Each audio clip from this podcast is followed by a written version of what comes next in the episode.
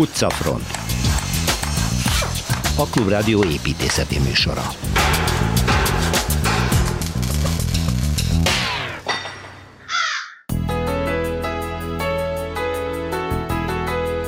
Róma építész szemmel Szilveszter Ádám beszámolója a legutóbbi utazásáról. Kelecsényi Kristóf tovább járja a főváros gyógyfürdő épületeit, következő állomása Rudas. Fordulóponthoz érkeztek a régészek a Bakony, Béli, Benc és Kolostor körüli ásatásokon. Nagy Szabolcs Balázs számol majd be az eredményekről. Szent Lipót volt a neve, amikor elkezdték építeni, de mire jó 53 évvel később elkészült, már Szent István lett. A bazilika névváltoztatásának történelmi hátterét fedi fel Kovács Krisztina újságíró. Séta a Népszínház utcában, Torma Tamás lesz a vezetőnk lehet-e körívet építeni egyenes szálakból? Igen, lehet, ez a matematikai híd, amiből a világon egyetlen egy van, mégpedig Cambridge-ben. Laci Bálint magyarázza majd el ennek a 18. században létesült műszaki csodabogárnak a lényegét. Kévés György Íbül és Kossuth építész életművének elismeréseként megkapta a Nemzet művészeki tüntetést. Kozár Alexandra beszél majd a mester életművéről.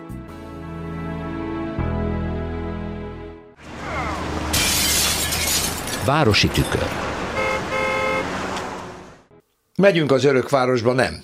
Nem megyünk, hanem Szilveszter Ádám egyetemi tanár, Ibrüdias építész, a szabadművészetek doktora. Most jött Rómából, szervusz. Nagyon, nagyon frissen. Szervusz, Péter. Hát egy kiváló út, de most akkor azt mondtad, hogy hát ugye Rómáról egyrészt már beszélgettünk, nagyon régen volt, ez nem is tudom, két-három éve Igen. van annak már, és hát Rómáról sok mindent tudunk, de most igazán értő szemmel olyasmit tudsz nekünk mondani, mutatni képzeletben, ami kevésbé ismert talán, nem? Hát 42 fős csoport, Puh. nagyon érdeklődőek voltak, és fegyelmezettek, úgyhogy ez Csoportodban volt olyan, aki először járt Rómában, volt. vagy mindenki volt? Volt, volt igen. Akkor... Tehát ilyen, ilyen alapvetések, hogy Kolosseum, ami nem sikerült, mert annyian voltak. Ezt hozzá kell tenni, hogy hétvége volt, és, és, és le van taposva Róma. Teljesen, tele van turistával. Tele van turistával. Novemberben tele van turistával. Ugyanakkor Elképesztő. ezt most nem éreztem, ezt, ezt a fáradtságot és, és, és türelmetlenséget, amit azok az emberekkel megélnek, akik beengedik, meg jegyet adnak. Most, nagyon, most nyugodt volt. Lehet a napsütés is okozta. Aha. Úgyhogy ugye ilyenkor mindig megnézzük a, a, az alapítási helyszínt, a kapitoliumot, a, a Palatinus és a, a Forum Románumot. Én, amikor először voltam, azt nagyon élveztem, mert oda mentem, ahova akartam. Uh-huh. Akkoriban a bejárat a Kapitolium felől volt, lépső lejöttünk a Septimus Severus diadalif, és ott volt a bejárat. Az egy, van egy újdonság, ezt el kell meséljem most itt, no.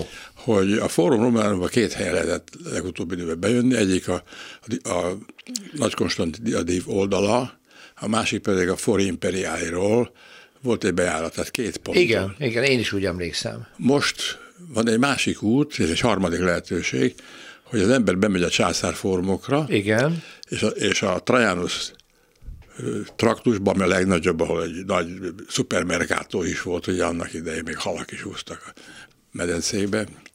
Ott be lehet menni, azt megnézni, az egész érdekes, hogy nem rálátsz, hanem benne mozogsz a uh-huh. kövek között, és akkor van egy átjáró a Fori Imperiáli útja alatt. Alatt és átérkezel másik oldalra, amit mindig kívülről kejtésen kívülről néztél, és onnan vezet egy út, ami, ami nagyon pontosan szépen vezethető, és, és nagyon jó padozata van, tehát nem kell botladozni köveken, és ez befordul a kúriába, tehát a, a szenátus épületébe hátulról. Uh-huh. Nagyon szép megvilágítás is kap, ugye? Hát ez egy fantasztikus élmény. És mindig az ember végig gondol, hogy hol volt itt incitátus, és hol abrakolt. a, a, a, a Caligula lova, aki szenátor volt. Nagyon, nagyon érdekes volt ez, ez a... Aztán az ember visszasétál a Rostrához, és ott, ott mi megemlékezünk, hogy arra a halotti beszédről Marcus Antonius búcsúztatta. Temetni jöttem, nem dicsérni. Igen, Cézár. Hát itt rengeteg az ember bóklászunk. Én egyet sajnálok, hogy van egy nagyon érdekes templomot, aminek az a sorsa, hogy, hogy mögé épült egy másik korba, de térben összeérő módon két templom. Ez egy, ez egy orvospár, Szent orvospárnak a templom, a Kozma és Damián. És ezt most tatarozták. Ez azért érdekes, mert az, össze, az össze csatlakozásnál a másik templom padozat az jóval följebb van, és ott csináltak a 20. század technikával üvegfalat. És egy, egy, egy darabban a födém is, ami belóg ebbe a térbe, az is üvegből van. Tehát egy, elképesztő szép fények és, és, és, és ilyen soha nem látott térkapcsolatok. Uh-huh. Ezt nem láttuk. A Kolosszumban nem akartam bemenni, mert a Kolosszum az tulajdonképpen rendkívül leverő, szomorú, mert az, aki éppen maradt oldal, a, a, a, ugye a legmagasabb pontja végig fut, és az szép. Hát de belőle szét van bolt velve lopva.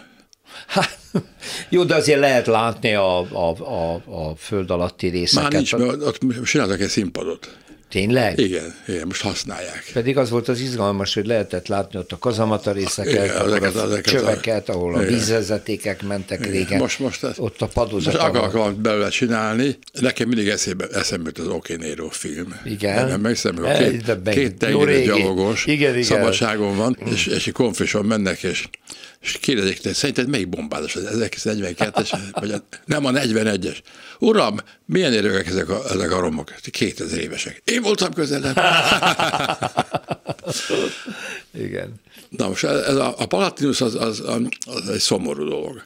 Azt kell tudni, hogy ez egy milliós város volt már a köztársaság korában, vízzel ellátva, csatornázva. Nem is akármilyen vízrendszere volt, ugye ez a magasan vezetett igen, csatornarendszer. Igen, igen, Ma is lehet látni. Igen hanem az, az ugye volt egy, olyan mélypont, hogy 17 ezer ember lakott összesen, és hát szét volt minden verve, különösen Palatinus aminek egyébként is a sorsa már nem az a, az a korábbi virágzó dolog volt, a, a lakhelyek voltak. Hát most van, van az Augustus ház, a Lívia ház, aki a felesége volt, és, és van egy, egy ház, amit a Domitianus épített. De ezek darabokban vannak. Darabokban. Botladozunk. Ami érdekes, az a Fárnézekert, ami, ami kifut a, arra a szegényre, onnan le lehet látni a fórumra. Az egy, az egy jó látópont. Ezeket mi mindig tisztességgel megcsináljuk, belevonva a Circus Maximus és a hát, Karakalla termáit, ahol az, az, az, az, az, az a kezdeményező, aki 29-es korában halt meg, nem természetes halála, de előtte megölte az öcsét, az édesanyja ölébe ült, és nem szerette az öcsét, riválisa volt. A karakalla egyébként nem tudom, hogy tudja a hallgatóság, az egy, ez egy nagy, hosszú harci kabát volt, germánok és, és viselték, az esős időkben nagyon hasznos volt, uh-huh. védte a lábakat is. Amit nagyon szeretek, az, az, a, az a boárium, az volt a marhavásár, ami már a Tiberis felé fut ki, uh-huh. tehát a Circus Maximus vége. Vége, igen. És utána ott be lehet menni a Velárból szakaszba, ami a két domb közötti uh-huh. kicsit emelkedő, nagyon-nagyon szép fekvésű hely, ahol van egy templom, a San Giorgio di Velabro. És azt Na, oda nem mentem. Én mindig nem. meg kell nézni, mert nagyon szép kis templom, és még egy érdekessége van, hogy, hogy trapézoid az alakja. A Aztán, templomnak? Igen. Az alaprajza? Tehát, igen, tehát hosszabbnak tűnik a szentély felé nézve. Ott nagyon gyakran van szombatonként, mi, mi is láttuk egyszer, kétszer esküvő. Hmm. És ez, ezek nagyon szép esküvők, mert, mert egy, ezek azért módosabb emberek jönnek ide, rettes jó sportkosikból szállnak ki.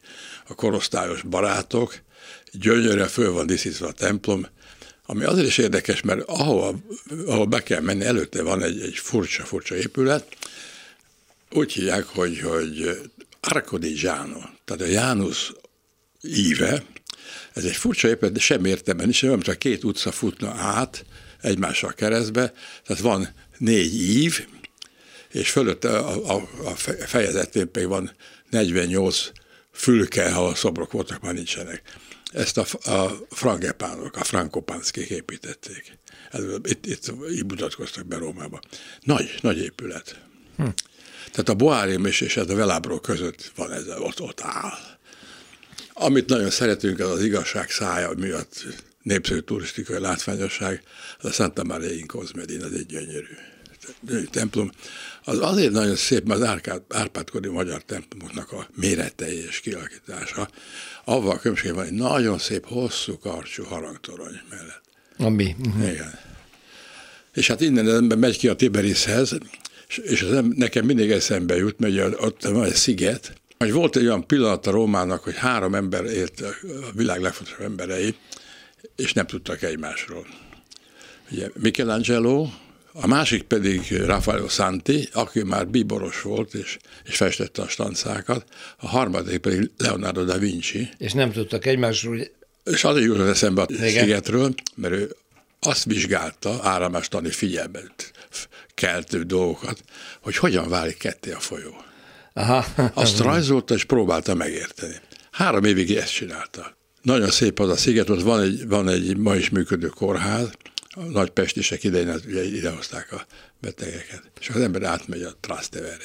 Hát az egy külön világ, külön életforma, amiről érdemes lenne. Mi lenne a jövő héten elmennénk a Trastevere-re? Boldogan. És onnan mennénk tovább. Igen. Szilveszter Ádám, köszönöm szépen. Budapesti séta. A Szent Lukásból átnyergelünk a Rudasba, mert hogy Budapest fürdői közül múlt héten a Lukácsról beszélgettünk Kelecsényi Kristóf építészettörténésszel. Szervusz Kristóf! Szervusz! És akkor a Rudas jön, ami hát különösen érdekes, egyrészt a történelem még ez egy nagyon-nagyon izgalmas hely maga. Ott vannak a források, ugye az Erzsébet hídlába alatt, ráadásul a gyógyforrások. Másrészt pedig a Rudas fürdőnél nemrég történt egy modern átépítés, a volt szikvízüzem helyén, a másik oldalán. Úgyhogy régi és új történet következik. Hol kezdődik ennek a története? Hát múltkor éppen emlegettem, hogy milyen szokatlanul végre megyünk vissza a Rókus kórháznál, ugye az 1700-as években, hát most azért még, még, még, még tovább vissza. kell mennünk. Igazából azt lehet mondani, hogy nagyon-nagyon valószínű, hogy ezt a melegvizes forrást, ezt, már nem, nem csak, hogy nagyon valószínű, tehát források is alátámasztják, hogy ezt a melegvizes forrást gyakorlatilag már a középkori Magyarország is, idejében is használták, tehát még a török hódoltság előtt. Hmm Zsigmond idejéből vannak uti leírások, amik említik ezeket a forrásokat, a, a, amelyek melegvízzel táplálják az itteni fürdőket, de hát aztán ugye ami, ami, ami, aminek tulajdonképpen mi ma látjuk a, a, a nyomát, az ugye gyakorlatilag a törökkori Igen. fürdőkultúra, és amit biztosan tudunk, hogy 1566 után, tehát akkoriban, abban a néhány évben kezdett el épülni tulajdonképpen ez a, a fürdő, amit ugye zöld oszlopos fürdőnek neveztek, a, a, a csarnoknak, a kupola, tehát a fürdő központi csarnokának az oszlopai után. És, és gyakorlatilag ez az a kupola csarnok, és ez az épület rész, ami a, hát ha anyagában, vészben kicserélődve is, de lényegében azért formájában és anyagában is a törökkori fürdőből származik. Na most aztán, ha mondtam a Lukácsnál, ugye, hogy zavaros, hosszas építés történet van, na hát ez itt ugyanígy igaz, tehát bár ez egy jóval kisebb komplexum, mint a Lukács, de, de egészen változatos az építés története, amiben különleges, hogy 1690-es évek közepén, amikor visszafoglalták a, a töröktől ugye teljesen a, az ország középső részét már, akkor ez volt az egyetlen olyan fürdő, ami, ami, a, ami, ami Budavárosának ajándékozott a, a királyi kincstárkamara, a többi az mind magán kézbe került, hm. és aztán csak idővel a főváros kezére és, és hát az 1600-as években még nem történt semmi, és aztán folyamatosan bővül, épülnek ehhez a törökkori maghoz hozzá, az előbb jóval kisebb, majd nagyobb szárnyak, a további szolgáltatásokat, amiket már akkor is azért igyekeztek minél változatosabb fürdő kultúrát kialakítani. Szóval ezeknek, ezeknek a kiszolgálására újabb és újabb épületszárnyak vették körbe, végül is ezt lehet lehet mondani ezt a törökkori épületmagot, ami hát ugye ma is ennek az egész fürdőnek a, a lelke, és hát ebből a szempontból, ami nekünk ugye a leglényegesebb, az a 19.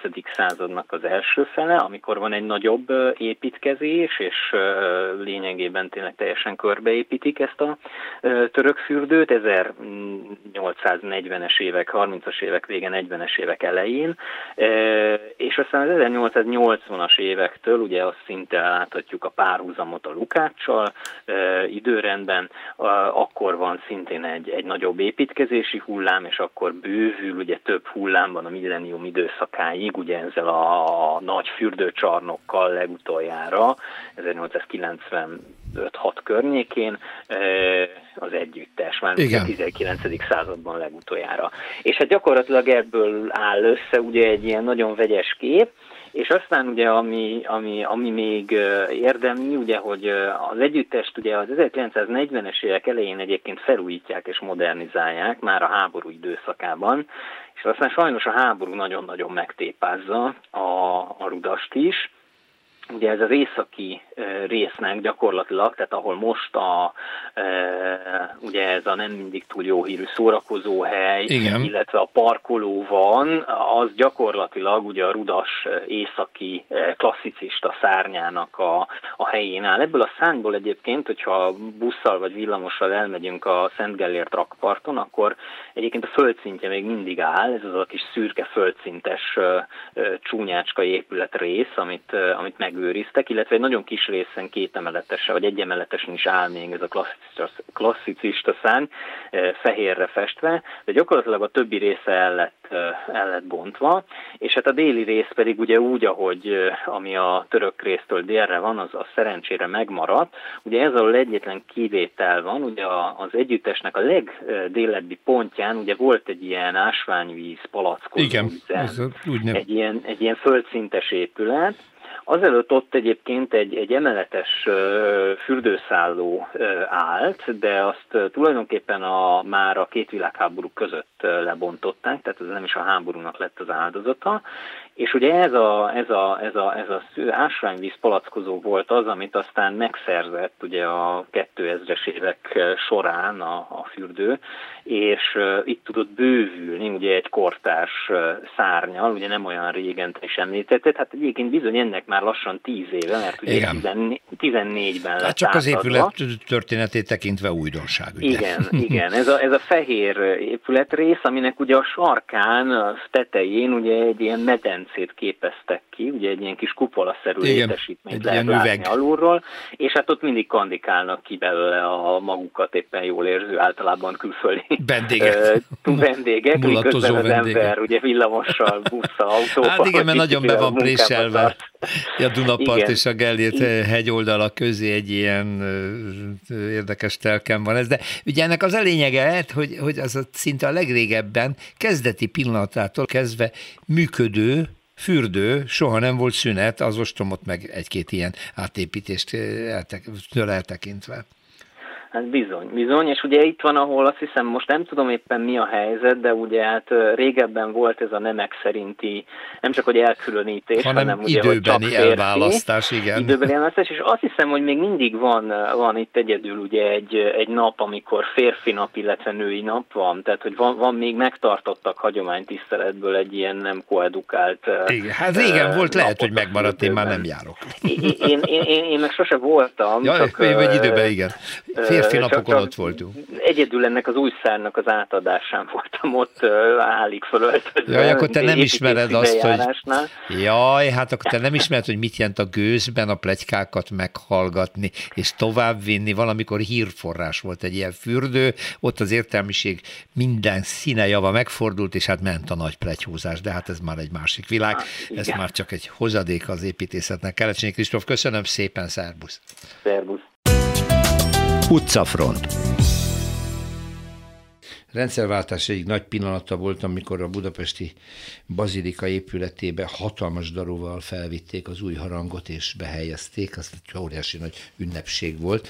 Ezt most Kovács Krisztinának mondom, újságírónak, a színbudapesten.hu szerzőjének, szia, mert hogy nagyon Szép érdekes... Napot sztorival érkeztél. Beszéltünk már, Kelecsényi Kristóf már elmesélte ennek az épületi, építésének a viszontagságait, hogy ez milyen nehezen készült el, beomlott egyszer az egész kupola építés közben, meg stb. stb.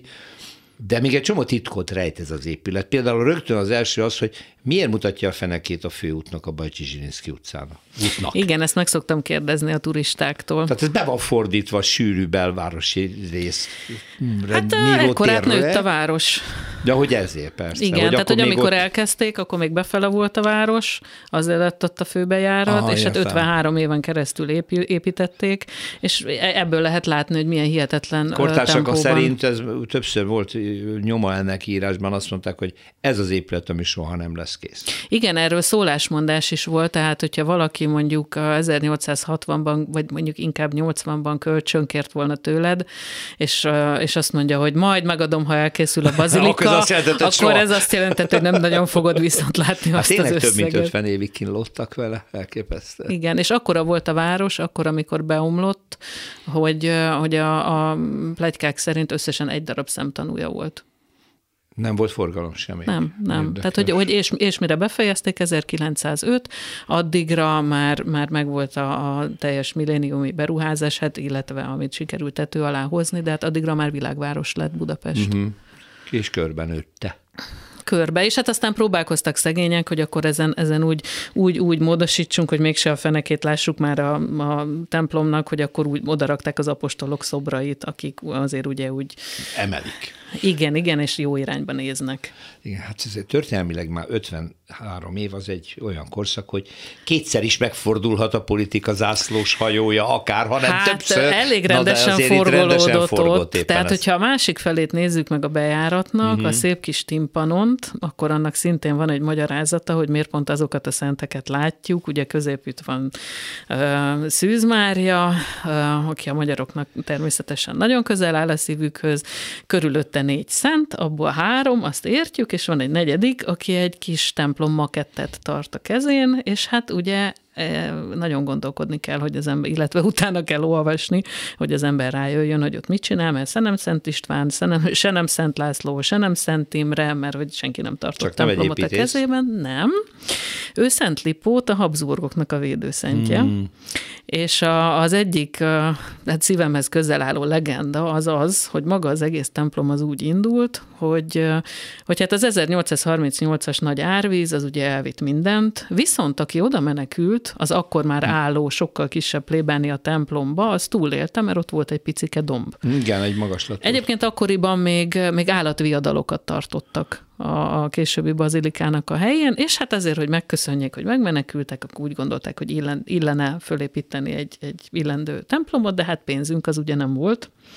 Úgyhogy, és hát kinek volt pénze? Az osztrákoknak. Mm. Na most az 1850-es években azért ez nem volt feltétlenül egy egy garantált siker, hogy az ember el, elbaktad Bécsbe, hogy adjanak... A megszállóhoz, hogy adja egy kis pénzt. Igen, igen, igen. Úgyhogy az egyik érv az az volt, hogy hát ez Szent Lipótnak szentelt templom lesz. Ügyes Csali.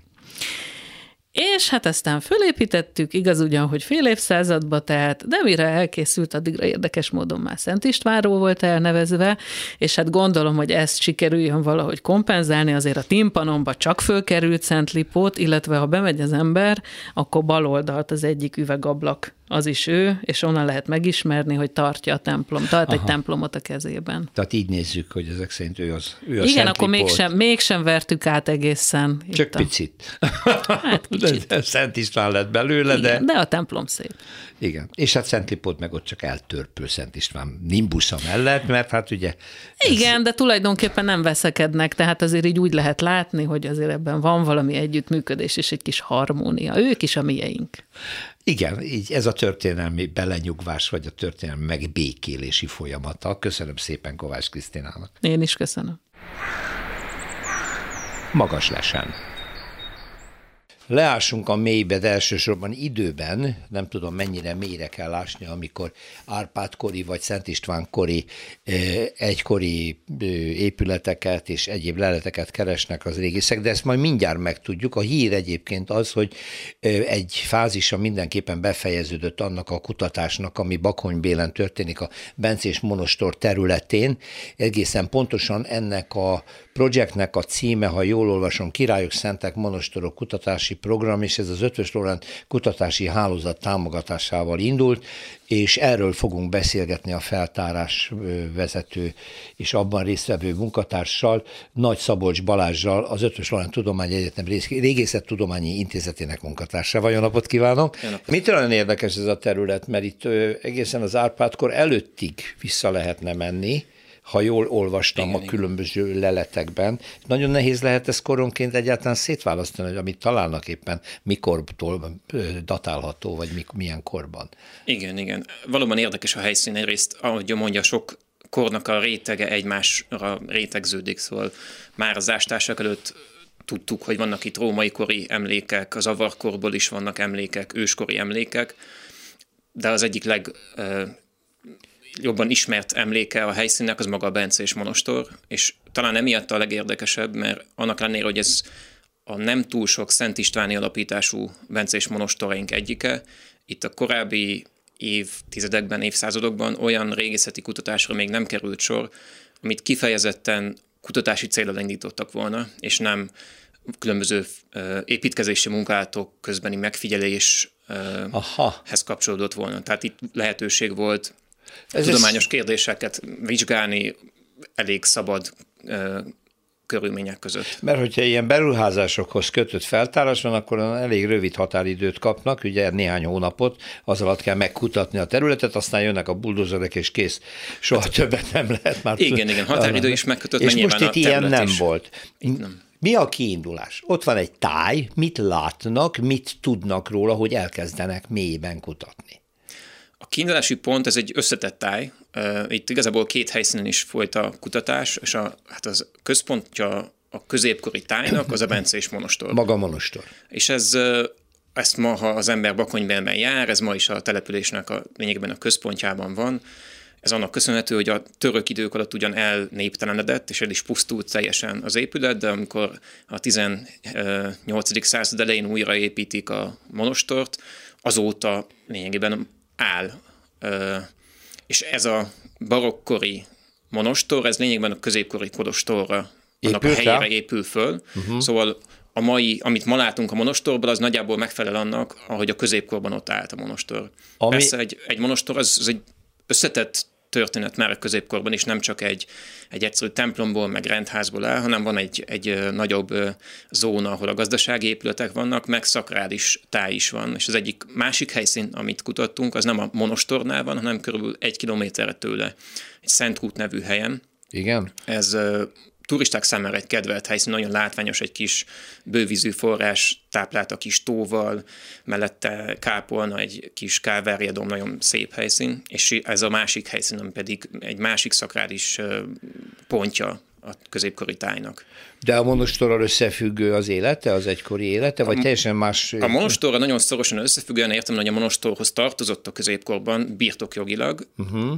és még jobban összefügg, ha arra gondolunk, hogy ez a helyszín, ez most a újabb kutatások is már világosan mutatják, hogy ez a középkorban legalábbis biztosan úgy tudták, hogy ott remetéskedett Szent Gellért, uh-huh. mint a, hát a Bencés monostor melletti remete életet folytató, ugye híres szentünk. Szóval így a középkorban is egyébként a remetéknek a remetéskedési hely az gyakran egy monostorhoz közel és az a szoros kapcsolatban történik, úgyhogy ilyen szempontból is a kapcsolat az nagyon határozott, erőteljes. Akkor nyilván ezen a területen ma a monostor kutatása során előkerült leletekből sok mindent lehet rekonstruálni. Hogy éltek, mit ettek, honnan szerezték be mondjuk az élelmet, vagy milyen gazdálkodást folytattak esetleg itt a szerzetesek. Tehát az életformájukra vonatkozóan nem tudom, hogy találnak-e ilyen leleteket, és mennyire lehet rekonstruálni, milyen korba lehet visszamenni. Nagyon izgalmas ez a kérdés, azért mert uh, ugye viszonylag kis területű volt a feltárás most a monostornál, viszont ami teljesen jellegzetes volt, hogy más középkori lelőhelyekhez képest alig került elő leletanyag. Hm. És ez ugye azért van, mert a középkori leleteknek a többsége az két úton tud a földbe kerülni, vagy leég, elpusztul egy épület, és a romok alatt ott marad, amit az Igen. idő vasfoga el nem emészt, vagy pedig valamit kidobnak, vagy elveszítenek. Uh-huh. És a monostoron belül azért volt nagyon kevés a lelet, és hát más monostoroknál is azért ezt a példát látjuk, hogy ezek nagyon rendbe tartott helyszínek a középkori viszonyok között, egy városban, egy településen, egy várban sokkal több leletet látunk a különböző járószinteken, udvarszinteken. Itt ezeket valószínűleg söprik tisztán tartják, viszont volt egy helyszín a feltárás során, ahol kifejezetten sok lelet került elő, hát az pedig valószínűleg az a szemétkupac, ahova Aha. kiszorták. És ez az a szemétkupac, ami, ami árulkodik az egykori életmódról. Itt mondjuk a, a látványosabb leletek, azok az asztali edénykészletnek a szebb darabjai, például üvegpalack töredékei kerültek elő, ami nagyon jellegzetes még ugye a kolostori anyagi kultúrának természetesen a része az a könyvkultúra, és legalább három-négy darab könyvhöz tartozó könyvveret is előkerült, tehát azok a kis bronzból készült a könyvtáblákat, a könyvet védő veretek, amiket a könyvek sarkára, fedelére kapcsaként állítottak elő. Illetve van egy, egy apró kis leletünk, ami meg lehet, hogy írószerszámnak a töredéke, úgyhogy ez is jellegzetesen ugye a kolostori kultúrának a, a része. Igen, mert azt gondolom, milyen szakrális leleteket lehetett itt felfedezni, még egyáltalán lehetette? Hát kifejezetten szakrális lelet nem került elő. Hát olyanok, amik az egykori monostor épületeiről vallanak, azok persze a, nagy számban. Igen, az tehát, nyilván, ami az épület díszítése, így van. keretek, esetleg faragások. Így van, került elő ablakkeret, töredék is, ablak üvegezésére utaló Aha. ólóm kis töredék, ami ugye ezek a tipikus ólomba rakott üvegablakok. Arra vonatkozóan tudunk-e exakt adatokat, hogy pontosan mikor épült, mikor alapították? A monostort magát. Igen, igen, a monostornak megvan az alapítási ideje. Ugye ez, hogy Szent István ideje, ez biztos. Az biztos. A pontos évek, azok utóbbi időben vita tárgyát képezték, hagyományosan 1018-hoz szokták kötni, de azért ilyen szempontból nem teljesen egyértelmű az okleveles anyag. De a Szent István alapítás az nem kérdés. Egy csont töredéknek a radiokarbonos szénizotópos no, elemzéséből. elég egyértelmű. Ami nagyon nagy valószínűséggel a 11. század végére, a 12. század elejére helyezte azt a sírt, amiből ez a csont töredék származott. És hát ezek nagyjából egykorúak ezek a sírok, amiket ott föltártunk, szóval ezt a viszonylag korai Árpád-kori temetőt ezt így jól keltezik. Folytatódik-e? Vagy most ezt lezárták, ennyit érdemes kutatni ezen a területen, és ha nincs újabb motiváció, akkor ezt fogják csak feldolgozni? motiváció biztos van folytatni, van meg még? lenne érdemes is a, azokat a területeket, amiket föltártunk, azok, hát ezek ilyen régészeti vagy feltárási szelvények, tehát egy-egy kis szelet a feltárható területből, uh-huh. és látszik, hogy mindkét irányban folytatódnak az épületek.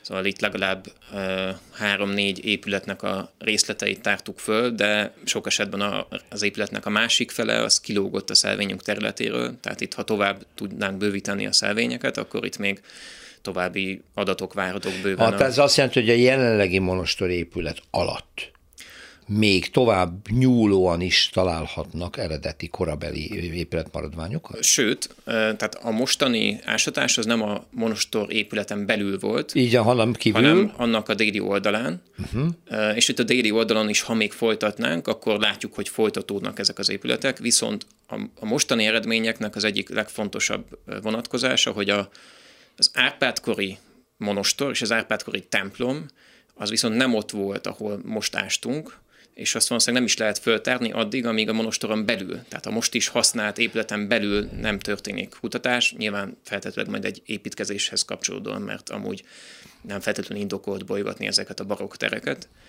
de úgy tűnik, hogy azok ott vannak. Sikerült a törökkör után elég pontosan oda elhelyezni a, a barokk monostort, ahol a középkorban is volt, ilyen méterre pontosan úgy tűnik. További sok sikert kívánok önöknek. Nagy Szabolcs Balázsnak, az ELTE Régészet Tudományi Intézet munkatársának köszönöm szépen minden jót. Köszönöm szépen is a megkeresést, meg a hallgatóknak az érdeklődést. A régi ígéretét vágja beváltani most, Torma Tamás, építész kritikus, az Egyhely blog szerzője. Szia! Szia Péter, Nem tudom, mikor, mikor hangzott el, beszéltünk, vagy a telekitérről. A telekitér, a teleki tangó kapcsán. Amikor az, a tangó kapcsán, és akkor azt mondtad, hogy megérne egy misét maga a Népszínház. Így van. De még mennyire? Hát az egy ott minden volt, minden van. Tehát valamikor egy ilyen ragyogó főutca volt tulajdonképpen. Különösen igen, ez az átalakulás igen. ahhoz képest, hogy milyen volt és milyen lett. Ugyebár kezdjük a nevével. A Népszínház. Tudom, hogy nagyon sokáig számomra olyan különös volt, hogy, de nem jutott el a hogy oda miért? legbelőre, hogy ezt megpróbáljam értelmezni. Hát azért népszínház, mert amikor még nem volt Blaha tér, Aha. és csak egy kereszteződés volt lényegében a körútnak, és a Népszínház utcának tulajdonképpen a kereszteződése, hiszen ott állt a színház, a, na, amit nemzeti. már mint nemzeti színházat robbantottak föl. Igen, de előtte? De előtte az volt a Népszínház. Aha. Tehát az Asztóriától költözött át, át oda, oda Így a van. nemzeti. És vele Srévizavé szembe épült meg az a víztorony, ami ellátta ugye a hidraulikai ez, ez is szerepelt ennek a sétának a részeként. Igen, nagyon. A megvan, még, megvan még a víztorony. Az, az Ma irodaként működik, igen. és szuper. Aztán a Kopinda torgé meg mindig. Na, de micsoda. Tehát szóval akkor azért kapta a Népszínház. A Népszínház utca-ról kapta a nevét, uh-huh. mert akkor az még Népszínház volt. Egy rendkívül impozáns utca volt. Ez a 19. század vége, 1893 óta van a Népszínház utca, ott rögtön a sarkon egy nagy klinkertéglás épület van, balra, ami az első ipariskola volt, ha jól tudom, még most is a Bánki Donát, de talán a tömb még nagyobb annál, hogy ez mind-mind befogadja, mármint vagy, hogy hm, szerintem mások is vannak, és akkor ott jön ez az által emlegetett Pisztorony. Csokonai utca, igen, igen onnan van igen, a, a bejárata, de látni egyébként nagyon rosszul lehet látni, mert relatíve ott szűkek az utcák, magasak a házak.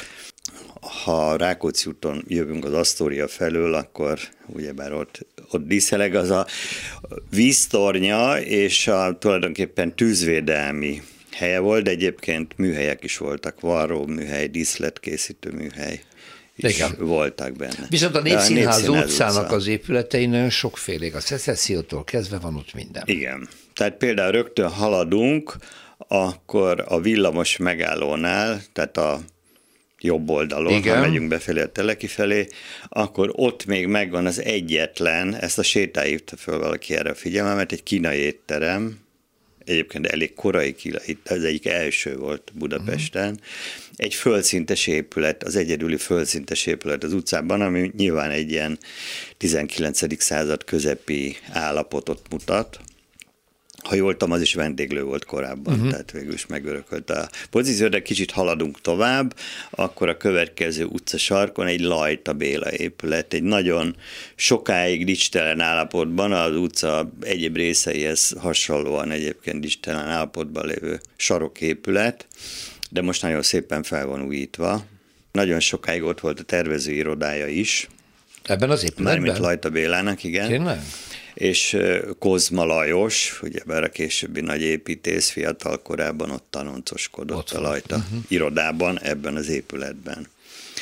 Aztán a túloldalon az első polgári sörháznak a sör hát gyárnak, most nem mondom pontosan a nevét, ugyebár ez akkoriban volt még, amikor a filoxéra járvány miatt a sörfogyasztás Meg, rendkívül megnőtt. megnőtt, és többen elindultak, aztán végül, végül mindenki a Hagemacherba Igen, beolvadt be, de ez egy rendkívül szép és díszes ház, ami még nagyon érdekes volt, ezt a séta során fedeztem fel, hogy beszéltünk, hát ugye bár itt gangos házak, tehát a, a Pestnek azon a részén vagyunk, ahol ez abszolút jellemző, különösen a körúti házaknál. Itt van egy olyan homlokzat, ahol hát nem, nem gangok, hanem erkélyek, de gangszerűen egy hosszan elnyúló ja, igen, ház az utcára igen, néz, az utcán... és az erkélyek úgy vannak megoldva, mintha egy hosszú gang igen, lennének. Igen, kifele néz, ami igen, máshol befelé van. Igen. igen, a belső udvaron. Aztán híres épület volt még ott a volt napmozi épülete. Igen, igen. És Ami akkor, az, azt hiszem most a Roma Művelődési Központként működik, lehet, hogy vagy már működött, sem. vagy igen, lehet, működött. hogy az sem. Igen, igen. igen. igen. Ö, Érdekes, már a közönsége is érdekes, és van néhány nagyon szép, vagy már újra felújított, vagy romladozó épület, tehát egy ilyen igazi furcsa állapotban van ez a, ez a egyébként jobb évtizedeket is látott utca. És akkor a Kisvarsó körüli ügyekről, bár nem beszélünk 44 nyilas hatalom átvétel után, ott volt egy tulajdonképpen igazából egyáltalán nem tisztázott talán kislázadás, lövöldözés. Hát egy vagy két lövésről tudnak. De az is csak szájhagyomány alapján, tehát biztosat senki nem tudni. Ami biztos, az, hogy utána zsidó kivégzett polgárok voltak igen, ott. Tehát... Igen, igen. Volt egy, volt egy kísérlet, az utolsó leírás szerint egy darab pisztolyt sikerült bejuttatni, és hát valamilyen módon megpróbáltak kitörni, talán nem tudjuk, de borzalmas vérengzés lett a igen, vége de valóban. van egy csibészesebb változat, tehát közel van a telekitér, Tér, tehát nyilván az ottani figurák teljesen mindegy, hogy zsidó származású volt-e, vagy nem. Nyilván ott azért nem számított egy rendkívül esetnek, hogy van valaki Igen. van egy-két pisztolya. És lehet, hogy ő emiatt dördült el, ha eldördült. És hát ha már lövésről van szó, ne feledkezzünk meg, hogy azért Budapestnek a 8. kerületnek ezen a részén 56-ban iszonyú kemény Igen. háború zajlott.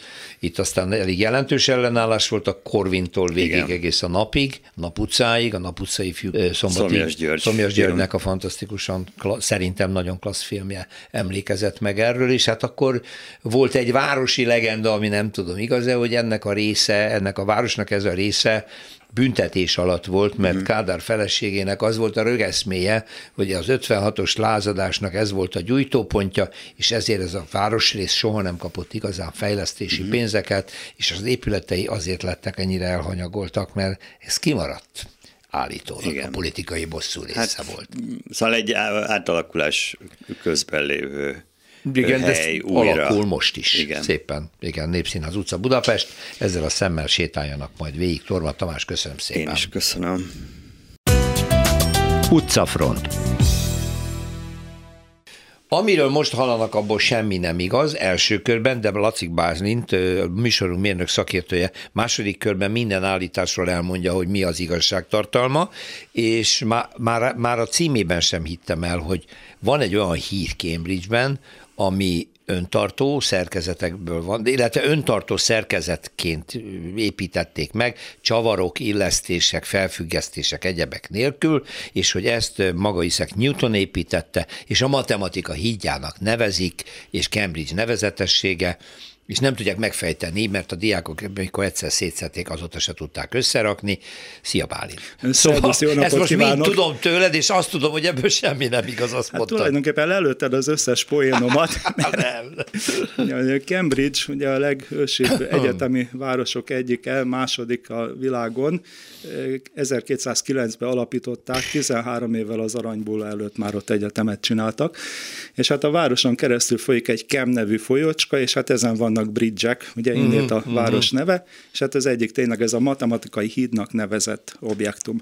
Ez, ez fából van, vagy Ez fém? fából készült, fából? ez teljesen fából készült kis gerenda hidacska, gyaloghíd, nem nagy 50 láb 8 hüvelyk a teljes fesztávolsága, de egy nagyon érdekes szerkezet, tulajdonképpen egy olyan ívhíd, amit egyenes gerendák alkotnak, és ezek az egyenes gerendák egy elméleti körívnek az érintőjeként sorakoznak egymás mögött. Az érintők meccés pontjaiban támaszkodnak ezek az elemek egymásra, és az érintkezési pontokban vannak keresztartók, amin ugye a hídnak a gyalogjáró deszkázata is megtalálható.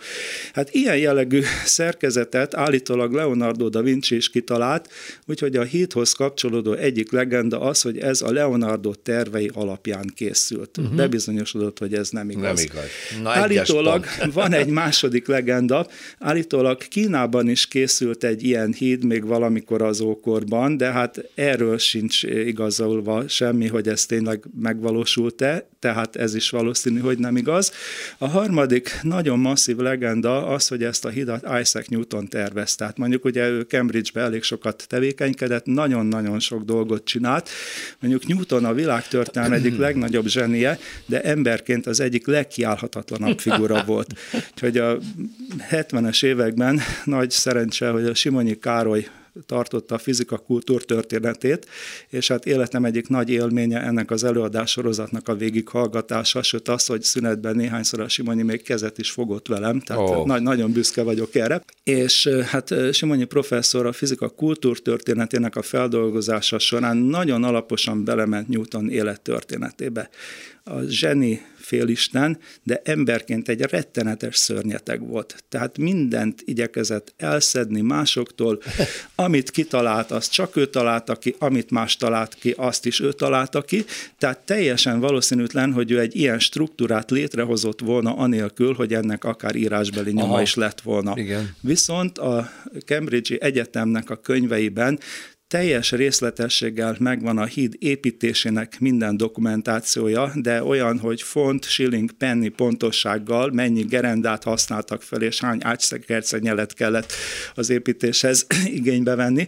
Tehát ez is megbukott, hogy nem a Newton által konstruált a híd. Van egy másik legenda, hogy hát ugyan nem Newton csinálta a hidat, de ez tényleg egy öntartó szerkezet.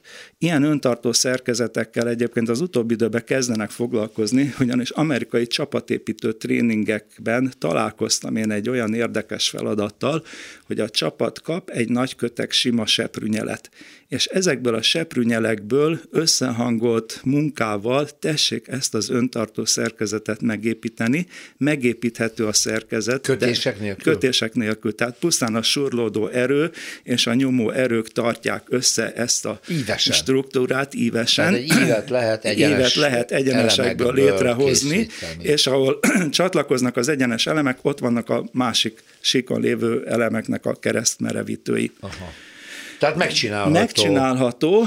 Állítólag ezt így csinálták meg, de a hülye hallgatók szétszették, utána nem tudták többet összerakni, és hát tulajdonképpen ezért van a híd jelenlegi alakjában kereszt kötéseknél, a keresztartóknál csavar és anya, van, mégiscsak van, van, mégiscsak benne, van benne, de hát nem azért, mert a hallgatók szétszették és nem rakták össze, hanem eredetileg is így volt ezt Na tervezve. hát akkor itt a nagy csavar. Itt a nagy csavar. a nagy csavar ennyi az Cambridge matematikai hitből, ami azért létezik, létezik csak nem nagyon úgy, szép, és nem úgy, és hát sajnos a legendák közül semmi se igaz, ami hozzá kapcsolódik. De milyen jó erről hallani. Köszönöm szépen, Lacik Bálint. Én is köszönöm, minden jót. Utcafront. A magyar építészek egyik élő legendája Kévés György, Kossuth és Ívüldíjas építész, aki most életműve elismerésért megkapta a Nemzetművészet díjat, és akiről most Kozár Alexander egy rövid kis ismertetést tud tartani. Szia! Mert hát a ragyogó dolgai voltak az egyik legizgalmasabb kortárs építészünk. Ha budapesti hallgatónak mondom, hogy Orcitér, vöröstéglás fantasztikus városközpont, a kör, alap, kör alaprajzú épületeivel, akkor már úgy képben van, hiszen Kévés Györgynek a galériája is ott van, ez egyik főműve, nem? De igen, ez a rendszerváltás után épült, a 90-es Igen. években kezdődött, és az a sajátossága, amit egyébként Kévés Gyuri bácsi, hát engedtessék meg, hogy így hívjam őt, többször készítettem vele interjút, voltam a galériájában. Lechner, Ibül, Stendl és Hausmann elvére vezetett vissza, nevezetesen arra, hogy az építészet az egy, és egybe kell lenni az építészetnek, a kivitelezésnek és a finanszírozásnak ugyanis az hm. előbb emlegetett építész urak munkáikat saját maguk kivitelezték, és ugyanez történt Kévés gyakorlatilag egész eddigi életében is, és az Orci térnél is, az Orci város központtal is, ami nem azt jelenti, hogy neki nem tudom én mennyi pénz állt rendelkezésére, de annyira ügyes konstrukciókat talált ki, egyrészt szerződött az önkormányzatokkal, tehát néhány lakás ugye kapásból így az önkormányzati lett, másrészt iparosokkal, lakatosokkal, ablakosokkal szövetkezett, illetve a pénzt azt egy osztrák banktól kapta, amely országban nagyon-nagyon rendszeresen, következetesen fillérre elszámoltatta őket. Tehát ez egy olyan modell, ami egyébként neki korábbról is működött, mert ő volt az egyik, sőt a legelső hazai építész, aki magánirodát, magán praxist nyitott, egyébként Földvári Éva feleségével, szintén építéssel, és ilyen módon valósították meg például azokat a nyaralókat is, a teraszházakat Budán, vagy a vasbetonházakat, ezeket a maszek házakat, amelyek a mai napig nagyon-nagyon híresek, és hát tulajdonképpen egy picit botrány botrányos is volt az ő ibüldíja, ezt ő maga mesélte egy interjúban, mert hogy ő kapott először úgy ibüldíjat, hogy ő magánépítész volt. Egyébként kapott Kossuth díjat is, és maga ez a mostani díj, ez úgy fogalmaz a laudációjában, hogy a könnyed formák, a kreatív funkcionalizmus és a természet közeliség jellemző rá, és nagyon-nagyon örülök én személy szerint, mert Kévés mindig is egy, egy rendszeren kívüli figura volt. Ő sem ide, sem oda nem tartozott, ezt, ezt többször elmondta, és ö, telefonon beszélve vele, ő volt a legjobban meglepve, hiszen finoman fogalmazva nem volt egy MMA fan, ő többször bírálta is, tehát például az általam készített interjúban bírálta az MMA-nak ugye az egykori vezetőjét is, és most mégis megkapta ezt a díjat, ami, ami neki nagyon-nagyon örülök, nagyon jó helyre került, mert egy olyan valaki, akinek nem csak az építészeti életműve, de az azon túlmutató, hiszen ugye nyitott egy galériát, könyveket adott ki, saját könyvkiadója, olyan könyveket például, hogy a konstruktivista építészet száz éve. És akkor bejárták ö, ö, szerte Európát, Hamburgtól Genováig, és az összes konstruktivista épületről készítettek dokumentumokat. Vagy aztán van egy olyan könyve, hogy a kapitalizmusból a kommunizmusba és vissza. Tehát ő nagyon komoly építészet történeti és építészet dokumentációs kiadói, szerzői munkát is végez a tervezői munkáján túl, és ezzel tulajdonképpen egy egy sokkal tágabb kontextusba helyezi, tehát ide bejön ebbe a kontextusba a képzőművészet is ugye a galériáján keresztül, tehát hogy az elmúlt, elmúlt években ott mindenféle művészek megfordultak tényleg, tehát nagyon-nagyon-nagyon izgalmas.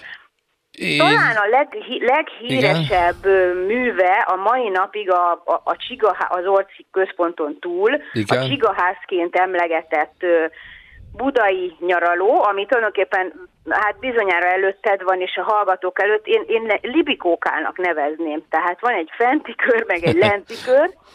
Volt még, amíg, amíg ugye meg nem csonkították durván az épületet, mely egyébként ma is létezik, és az még ennek a legendája, hogy ezt az operett színház egykori szabójának tervezte, aki egy ilyen amerikai mintázatú nyaralót akart, pusztán egy másolatot, de amikor meglátta a telket, akkor azt mondta Kévésnek, hogy tudja, mit építész úr, csináljon, amit akar. És akkor ebből lett meg néhány nap alatt pusztán ez a nagyon-nagyon jellegzetes forma, aminek aztán Amerika és Nyugat-Európa csodájára járt, de itt Magyarországon sokáig szerencsétlen módon nem volt annyira ismert, mint amennyire megillette volna, őt ez a dolog, mert hogy ezt a Szabót, akinek csinálta, Losoncinak hívták, de ennek semmi köze nem volt ahhoz Szegény. a Losoncihoz.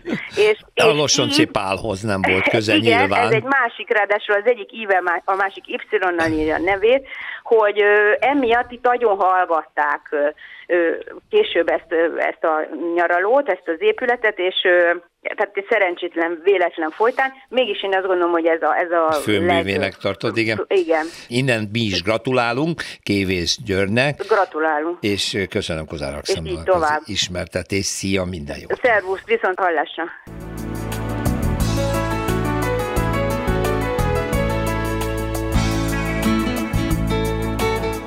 Köszönjük a figyelmüket, az utcafrontot hallották, a műsort Árva Brigitta szerkesztette és Rózsa Péter vezette. Egy hét múlva várjuk Önöket.